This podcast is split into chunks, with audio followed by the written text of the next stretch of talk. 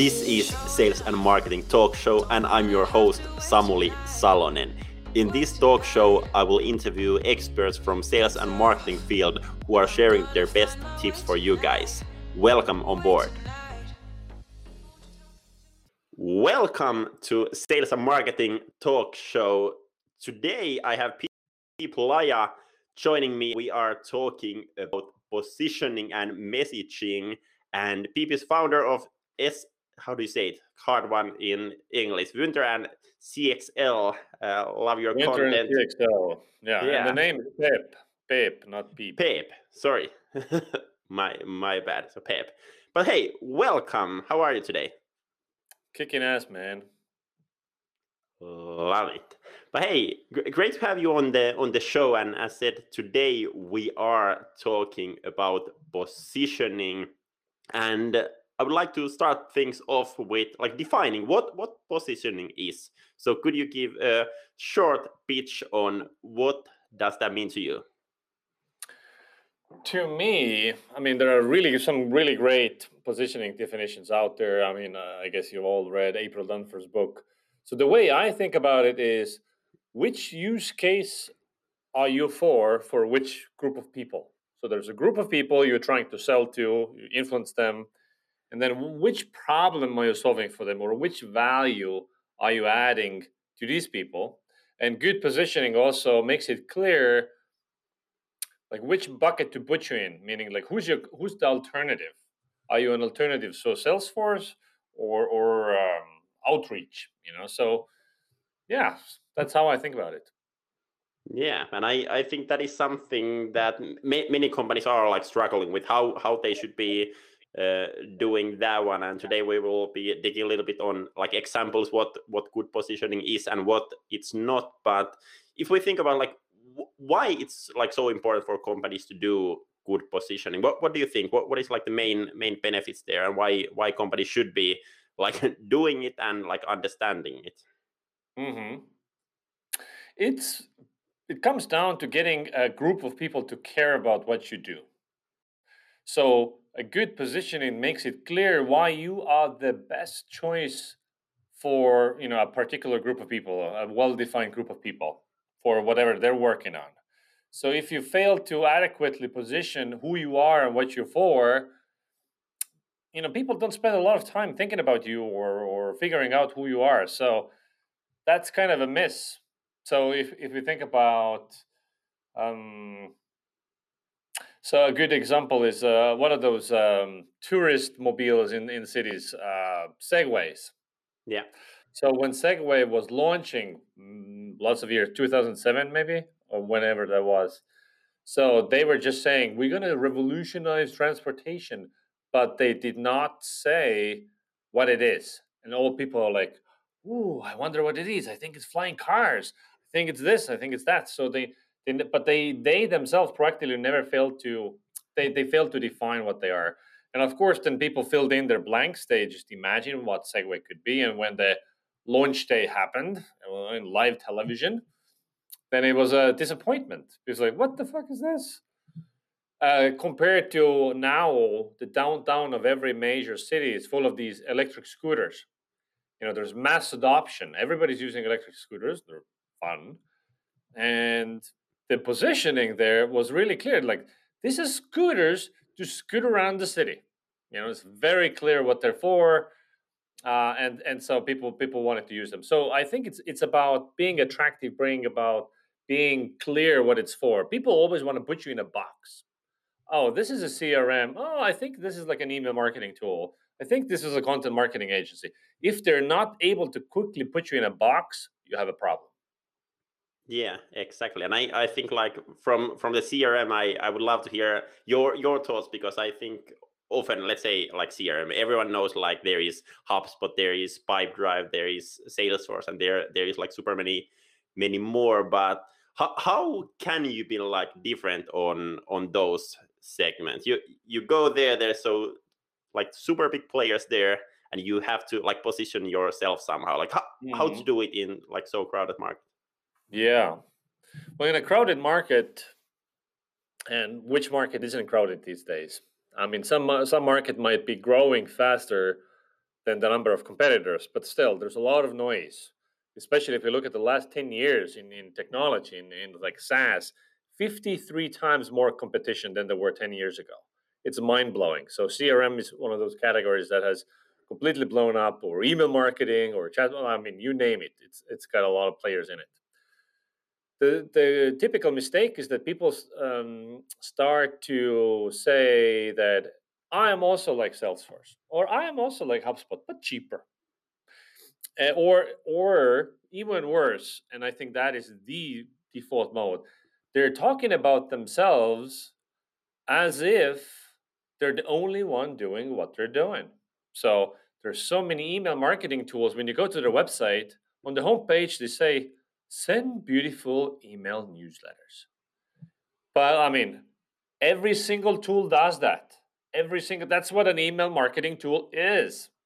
And so by leading, by positioning yourself through capabilities and features, you're positioning yourself as a commodity. And so, if it's a commodity, meaning there's no reason to choose you, I might choose anyone else, and I will. And typically, people go with the category leader, some some uh, somebody I know and trust. So, you know, if I'm enterprise, I go with Salesforce, and if I'm mid market, I'll do HubSpot, and if I'm small, probably Pipedrive, and mainly because of pricing. Core feature wise, there, you know, I mean, of course, bigger tools have, have more complexity and more uh, customization options there, but roughly speaking. So if you're up against HubSpot, Salesforce, or um, Pipedrive that dominate certain market segments, what are you going to do? So first of all, is that you really cannot compete on features or do features-led positioning unless unless you are completely changing the game, meaning that it's completely innovative stuff. So instead, you want to have either you double down on a niche so if positioning is about being super valuable, being the best for a particular type of buyer, so you go all in on this one type of buyer, you need, let's say, feature parity on core features. You know, like CRM, we all have an expectation of what a CRM is or does. You need to be enter, entering context and log data and you know record their emails or whatever. So you need feature, you need to do all the standard shit. But then let's say it's a CRM for product marketers for whatever reason then I also need to solve for particular use cases that product marketers have that maybe uh, HubSpot is not solving for at all, or it's like a cumbersome roundabout way of, of doing it. So that way I'm positioning, hey, this is for product marketers. And so A, I am saying it's for product marketers, so product marketers are like, oh, look at that. And two, you need to also be what you say you are. So you also need to actually solve for these problems. Otherwise, you know, that's not a sustainable path to success. And then if you're actually solving for those use cases, then you're actually better. Um, so niche niche is one, but it's not the only one. The other other thing is um, let's call it story or messaging based differentiation. It's very very hard to be objectively better.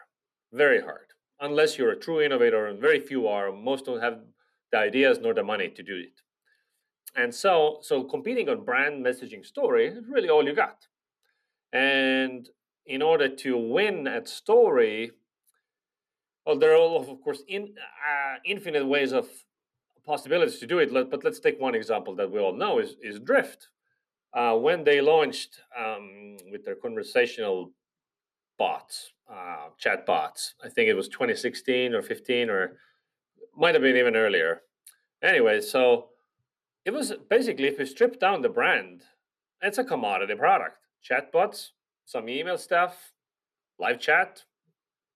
Okay. So, but they changed the game by saying they they eh, first of all they brought in strategic narrative, how the world has changed. Everybody's you know instant messaging. So the doing old school forms where you fill out a form and then you need you know wait 24 hours for somebody to get back to you. That's just not what the world we live in anymore the world has changed and hence you need instant communication so that's strategic narrative right there then branding wise they called it you know there's conversational sales conversational marketing and which both form now revenue acceleration platform. But also in, in order to win this message, messaging game so if you want to if you're competing intentionally on messaging and story you need two capabilities. Well you need you know more capabilities but two two key critical ones. One you need to know what is it that your people want. So of course coming up with like a strategic narrative and a big vision that that's all from you. You need to do the vision. You need to tell the market that this is what they should want because often people don't know what they want until they see it. So that's all on you. But then you need to know on broad scale like what are the problems they have? What is the perceived pain? What is the desired gain? Maybe in broad terms or let's say if you're selling chatbots to somebody how are they how and maybe you're selling it to SaaS CMOs how are SaaS CMOs thinking about chatbots? What uh, what makes them roll their eyes and what's like ooh that's an interesting use case. If you would know those things you'd be much better able to do it. And second capability you need is that okay you do research you have an understanding of the market you have you have a vision. Now you're you're sending some messages into the universe uh, you're uh, talking about your positioning your messaging how is that landing on the people you're trying to sell to are they like turning off are they like Oof, this is some boring shit this is like buzzwords jargon and SaaS, or is it like, oh my god, yes, tell me more? You know, it's a huge, huge difference there. The only way to know those things is uh, what do the people want? You need customer development uh, research, and uh, how is it landing? You need message testing. So th- those are the capabilities to win in the in this game. Yeah, exactly. And I like as as we we are like growth marketing agency and we are like focusing only on b2b saas it really mm. helps like getting that niche there I, I think one one thing that is like super interesting is that like now for example when b2b saas companies are like growing super much there are actually like a lot of other agencies coming that hey we are like also focusing on b2b saas. So i think for a while taking the focus works but then when that market becomes crowded again then you have to like find out different things to position yourself with. Yeah if you're if you're the category king if you're like mailchimp or salesforce or amazon or shopify you don't care about the competition at all. You are so big you are the default so you don't need really need to think about well uh, you need to think about positioning yes but not differentiation. If you are not number one or two and you're like actually number 17 or 27 thinking about differentiation is very important because you don't want to stand for the same idea as other people let's say bigger players in a category. You might go for the same idea as other smaller players because all odds are nobody knows they exist. If you're under 10 million a year most people have no clue that you exist you can change your whole positioning and messaging tomorrow and almost nobody will care, which is also which is great for iteration and tinkering. Yeah, yeah, exactly. And then like I, I think one one one thing that you you are doing a lot is like being super active on on linkedin and i i really enjoy your mm-hmm. thoughts over over there on on a lot but when thinking about like a you positioning and LinkedIn. Are, are, you like somehow testing, for example, your your company's positioning on on LinkedIn, trying different approaches on on the messaging mm-hmm. and so mm-hmm. on? Positioning, not so much. I think that's not the use case. So mainly, what I'm getting out of LinkedIn is a building uh, mental availability and awareness. So there are certain topics that I talk about. For me, these are like messaging, strategy, optimization so I want to build mental availability that whenever somebody it's like who's somebody who knows about these things, and then I might be top of mind because I'm visible. So that's one. So there's a branding strategy, personal brand strategy, um, and uh, and so I also want to associate myself with you know certain topics. So my company Wynter helps with messaging research, messaging optimization. Uh, if I were hosting as my company, nobody would give a shit because people don't really resonate with companies; they resonate with real human beings. So in a way, I am doing marketing for my company, but in a very indirect way. And you know, I hardly ever pitch anything um, unless it's a free event or something like this. Um, so it, it's it's a roundabout way of of building awareness, um, but it's it's not positioning. Yeah, I, interesting, and I I think you you you do some great great work over over there, but one one thing I I think like super many companies are are really really struggling, and I actually watched one one of your video on on this this topic was was the fact like on on positioning that what what you should be doing when when you mm. kind of admit to yourself that we are not really that different yeah. from from our competitors. Does that come back to like finding your niche as you like talked earlier, or is there some mm-hmm. other other tips on this? It's huge. It's huge differentiation is really really important it's you might be you know working on your conversion optimization efforts or you know spend through the nose on advertising but actually it's it's the, the key problem is that you're a me too product you know uh, if you're a category leader that's fine you great congratulations here's the champagne everybody else you need to figure this shit out and so when you look at yourself in terms of my product-based differentiation, like am I, are we an innovator? Are we doing a unique thing that nobody else is doing? If so, great. In fact, product-based, in, uh, uh, innovation-based differentiation is is far more effective. If we look at uh, market positions in any category, they're typically very rigid. Like if you look at a, a category like ketchup, you know, whoever were number one, two, three, and 17 50 years ago are still number one, two, three, and 17. That hasn't moved very much. The, the big movements have happened when there's been innovation. Somebody came, you know, like Apple killed Nokia and, and, and so on and so forth. Or in like in dating apps was very competitive already in the, you know, 2010, very competitive. Match.com was the king. And then out of the blue, um, innovation uh, happened where you know it's like swiping left and right uh, fuck profiles pictures all i care about really really innovative idea uh, really intuitive ux and you know tinder came out of nothing and phew, huge and then of course the clones that imitated copied tinder um, bumble hinge also huge now i mean they all eventually differentiated but when they started off, it was basically like Tinder, right? So innovation is huge. However, most companies are not competing in innovation. It's the same stuff, pretty much. If you have some esoteric features that are different, nobody cares. Or very few people care. That's you cannot compete on that.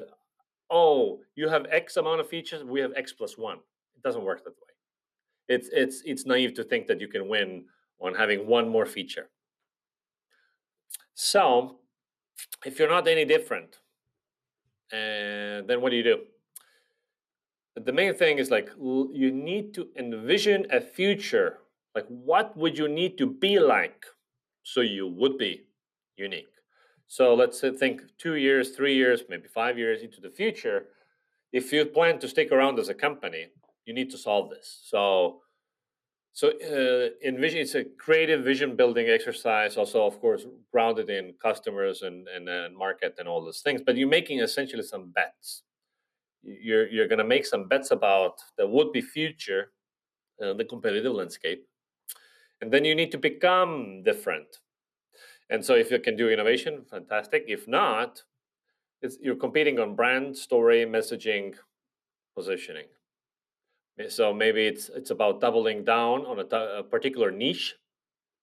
Uh, how big of a niche that really depends on the competitive landscape. So if we look at like email marketing, which is a massive category, niches um, in, in in huge categories can be huge. So Klaviyo, which is an email marketing tool for e-commerce. So um, and if you consider e-commerce as a niche, but it's I don't know if, if, if you can really call it a niche, but it's it's a segment. It's a segment of the broader category, and Klaviyo is like four billion uh, dollars. You know, it's it's pretty it's a significant company uh, by by picking picking a, a, market segment. So you you can do that as an approach. Uh, other things are your brand is like what do you what do you stand for your value so uh, or like which it's it's a combination of things. So if we look at also in email marketing uh, example, ConvertKit, which is an email marketing tool for creators. There's a big creator movement, so they're tapping into a trend that is happening in the universe. There's a big creator movement. Feature wise, they're actually they have a reductionist approach, uh, and I, this is not a comment from them. This is much me as an observer. I signed up for their tool and I was utterly disappointed because I, as a tech power user, I was like extremely limited. Like shit, you can't do anything here. You don't have, you can't do half the things that you could do in a in an email marketing tool in 2007, like the old old old school tools, Aweber and GetResponse and th- things like that. Very minimalistic in terms of what you can do. But the people that they are selling it to, they fucking love it. They don't want the fancy features. They're maybe intimidated by them. So uh, removing a bunch of shit is actually great. And then they've added in other stuff that the creative people need, which is like the landing pages and you know some other other things. So that kind of an approach. You stand, and then they, they have they have a transparency layer, like oh, we're super transparent about salaries and what we do as a company, and there's an there's an ethical line and so on and so forth. Or like uh, my favorite example is uh, two two favorite examples actually, in terms of values. Like what what is the value, your central idea that you stand for?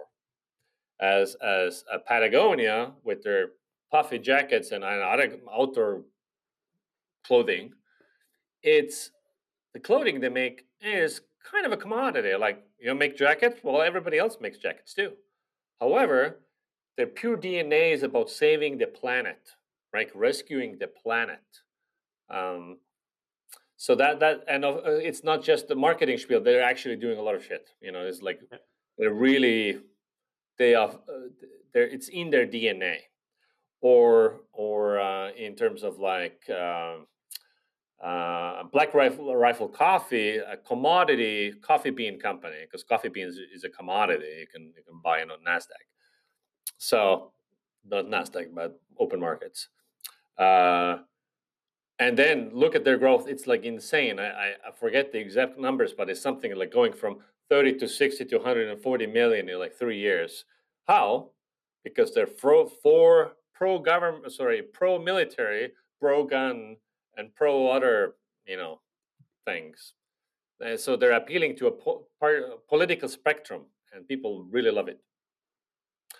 We can we can look at uh, in in um, in SaaS also cer- certain um, certain uh, companies like Buffer is all about transparent. Like all the salaries are transparent yeah. on their website and so on. How many social media tools are there? Like I don't know who can count, right? But people choose to buy Buffer because they love the transparency, the commitment. The, it seems like an ethical company.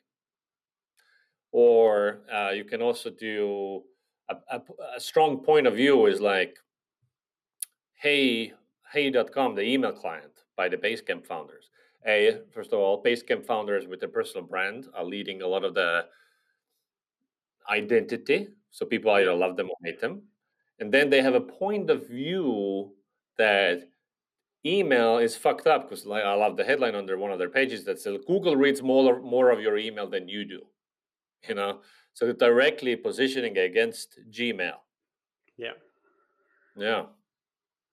Yeah. So TLDR yeah. is like envision the future, how you can be different. I mean, I can talk one hour long uh, for for an hour here how you can be different, but you decide on the future how you can be different then you build towards that future uh, it's a process i'm in the process with this with cxl but cxl i mean yes we have a niche we, we're like focused on marketing e-learning company focused on marketing but we're not the only one there are some other ones you know uh, and then there are giants of the category which are linkedin learning and there's udemy we're not really competing with them directly but they're also online course providers um, but online course market is like a is a red ocean. It's like a million players in there, especially the big ones. You know, the, also the Coursera and the Udacity and so on and so forth. And then there's a million small creators because building your online course is the easiest business to start these days. Everybody has access to a great camera. You just need to know shit, right? Or just rip other people's shit off. So we're we're we're actually building towards an alternative future and this transition transition has um, I think we started it this last summer, but it, uh, and in in one year we're able to roll out like a, a beta, private limited beta version of it of our new future. But it, it's going to take us another couple of years to really shape out. So I would say the differentiation is is a journey. Like you build towards it. It doesn't. It's not something that you cook up in a in a marketing meeting. It's like, oh, let's say this on a website. Mm. That's not differentiation. Yeah, exactly. And I, I think you have done a great job with CXL since, for example, our our team is is like learning from there, and it's like the place to go learn learn about like uh, data and analytics and like marketing in in in general. So I think you have yeah. done, done great job there already. Thank you. But hey, then I think like ma- many people are now thinking that oh damn we should be focusing on our positioning but like wh- where to start with and you are like always talking about like shipping mm. it rather than like perfecting it like all, all the way so how, oh, yeah. how would you how would you start things off and like be testing your positioning like fast and effectively. Yeah. So what is the problem you solve and for whom?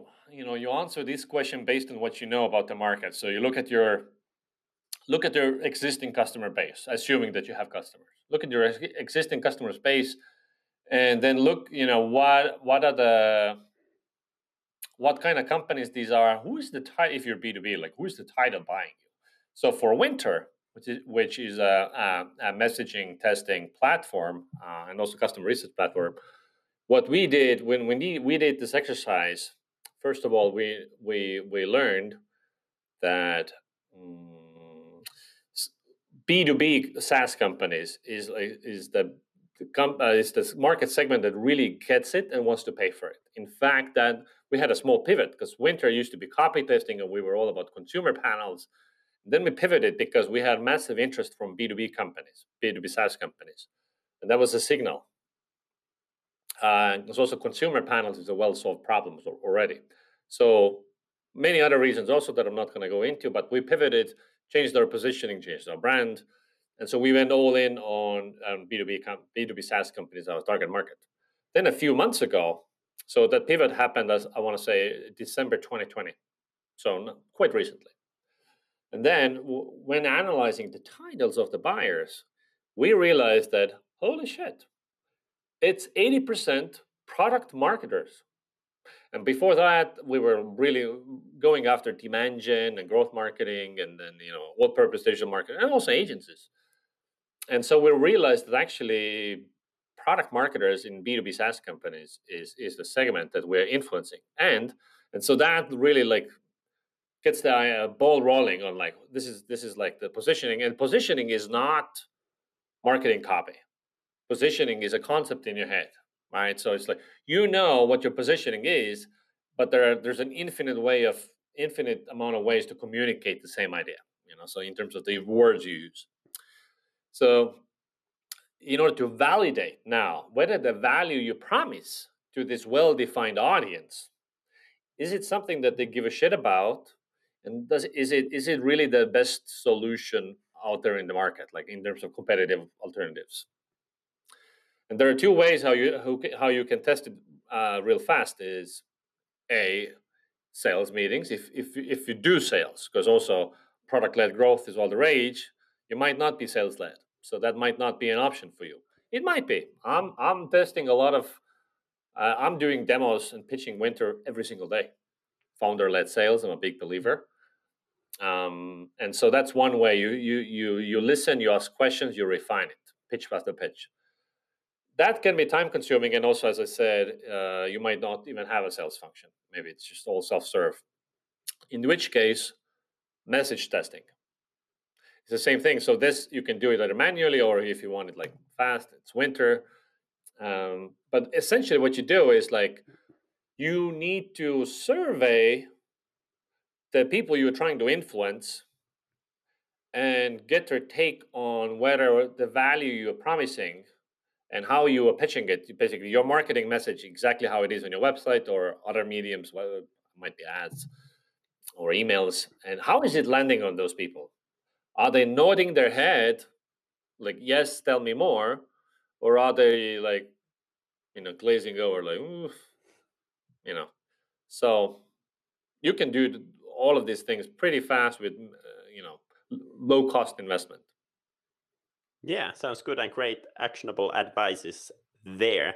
But hey, then to our last part where I have a question from our previous guest and you have the chance to ask question from my next guest. And on my previous episode, I talked with Chris Jerichen about like B2B SaaS, B2B tech sales. And Chris' question for you is that has cultural cultural differences doing business, for example, in US and Europe, uh, has affected the positioning of your product, for example, in CXL or Wynter?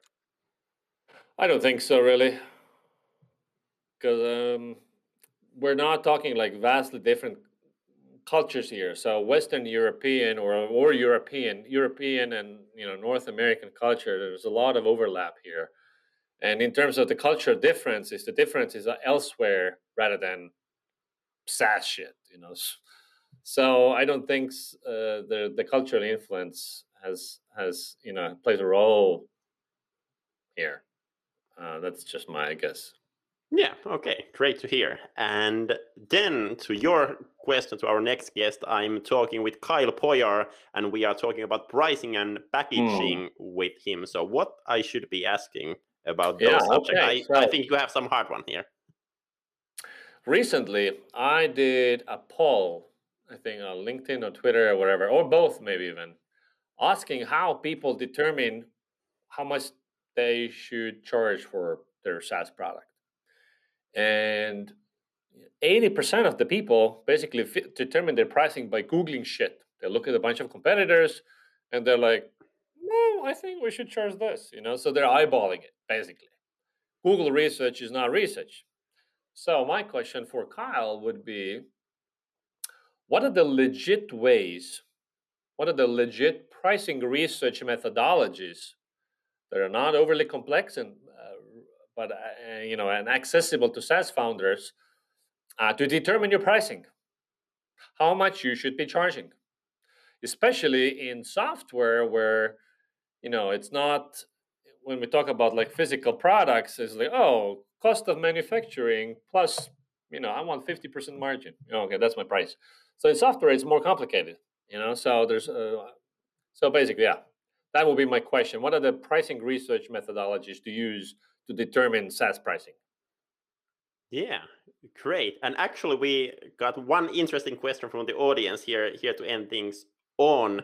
And actually, the question was that, uh, as you mentioned earlier about April Dunford's uh, book, uh, do you have any thoughts yeah. on like April's positioning approach in her book? Obviously, awesome. What do you think? I'm that? a big fan. Yeah, read the book. It's really good. Great to hear. I, I have it here on my bookshelf. I haven't read it yet, so we'll check it out for sure. Great. But hey, thank you so much for joining this episode. And thank you for all the listeners. And if you enjoyed the episode, please share it to your friends and colleagues as well so everyone can learn more about positioning. And have a great week, everyone. Cheers. Bye bye. Thank you. This was Sales and Marketing Talk Show, and I'm your host, Samuli Salonen. Thank you so much for listening, and see you in the next episode.